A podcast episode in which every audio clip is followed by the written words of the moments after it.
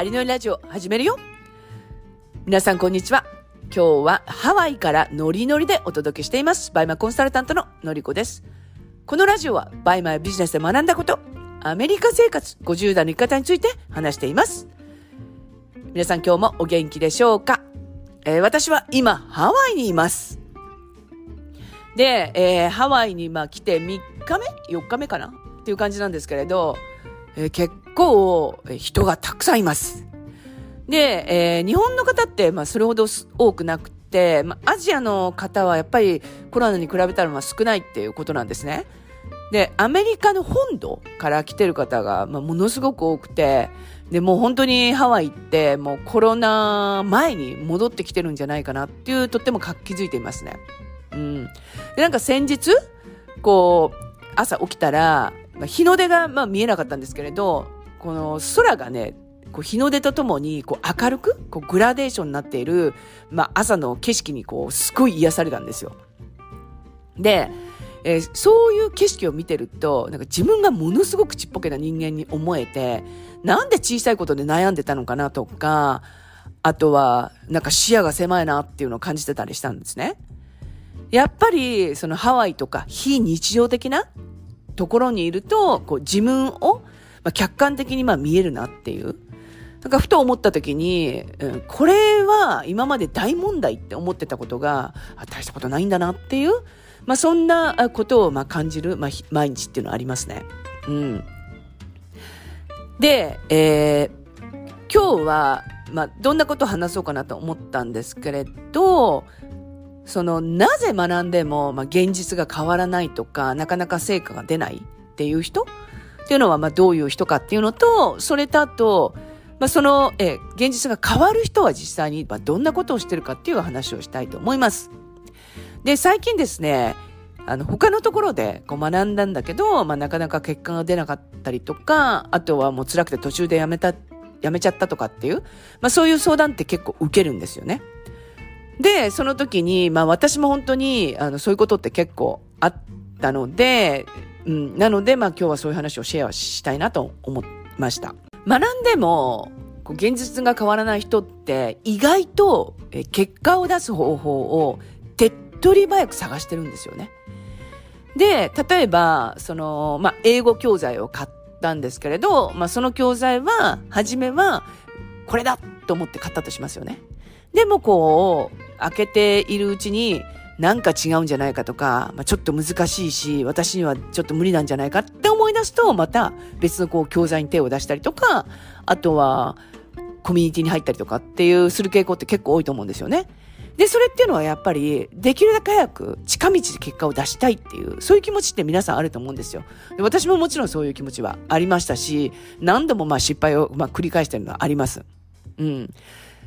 で、えー、その教材を、まあ、いくつかこう見てて、えー、だけどなんか私の現実ってなかなか変わらないとかって焦ったりとか、あとはまあ人と、まあ、比べたりしてしまったりとか、あとはその教材のせいにしてしまったりとか、っていうのって結構やっぱりあるかなっていうふうに思います。で、私はそれをまあ繰り返してた時って結構辛かったんですよね。で、これを、まあ、ずっとやってたら本当に辛いと思うんですよ。だっていろんな教材に手を出して、えー、結果が出せない。で、そこにやっぱり投資もしてると思うんですよね。なので、その、まあ、辛いことを、まあ、ずっと、まあ、いつまで続けるの？っていうことだと思うんですよね。で、それには何をしたらいいかってことなんですけれど、まずは自分というものを持つってことなんですよ。自分がこうしたい、こうなりたいって思いがあるかないかなんですよね。で、この、教材を買いました。でも、この教材にすがってるんではなくて、え自分はこの教材でこうなりたいっていうのがあるかないかによって大きいと思うんですよね。うん。あとは、例えば、そのコミュニティなり、そのコンサルなり受けた時に、その、まあ、先生の言うことを待っている。先生の意見を待っている。そうではなくて、自分はこうしたいんだっていう意見、自分はこう思ってるんだって意見をどんどん出していくかによって、やっぱそこって違うと思うんですよね。うん。で、これは、要するに誰かに言われて行動するんじゃなくて、まあ、自分の意思で、どうするかを、まあ、決めていくっていうのはやっぱり全く違うと思うんですよね。やっぱりこう自分の意思でこう行動する方っていうのは、自分を持ってるので、なのでやっぱ成果が出るのは早いと思うんですよね。だからこそ、こう自分がどうなりたいかをこう明確にしていくことで、人は人、自分は自分っていられるから、すごく生きやすくなるんじゃないかなと思います。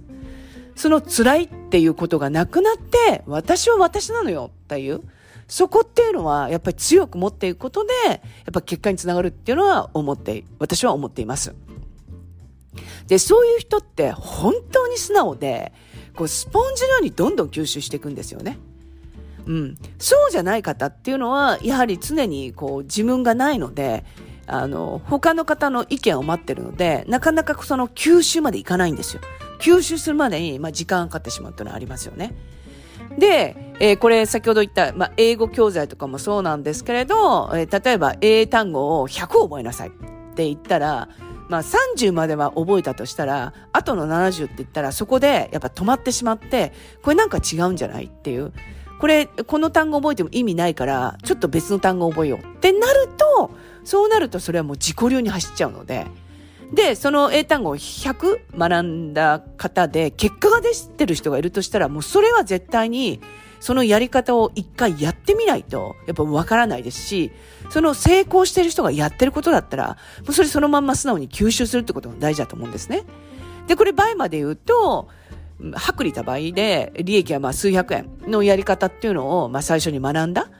で、これは、その、やっぱりその資金がなかったりすると、まあ、このやり方がいいんじゃないかと思って、まあ、そこに飛び込んだ。で、実際に、その、薄利多売とかでやっていて、えー、月収50万とか出してる方っていらっしゃるので、そのやり方をまずやってみるんですよ。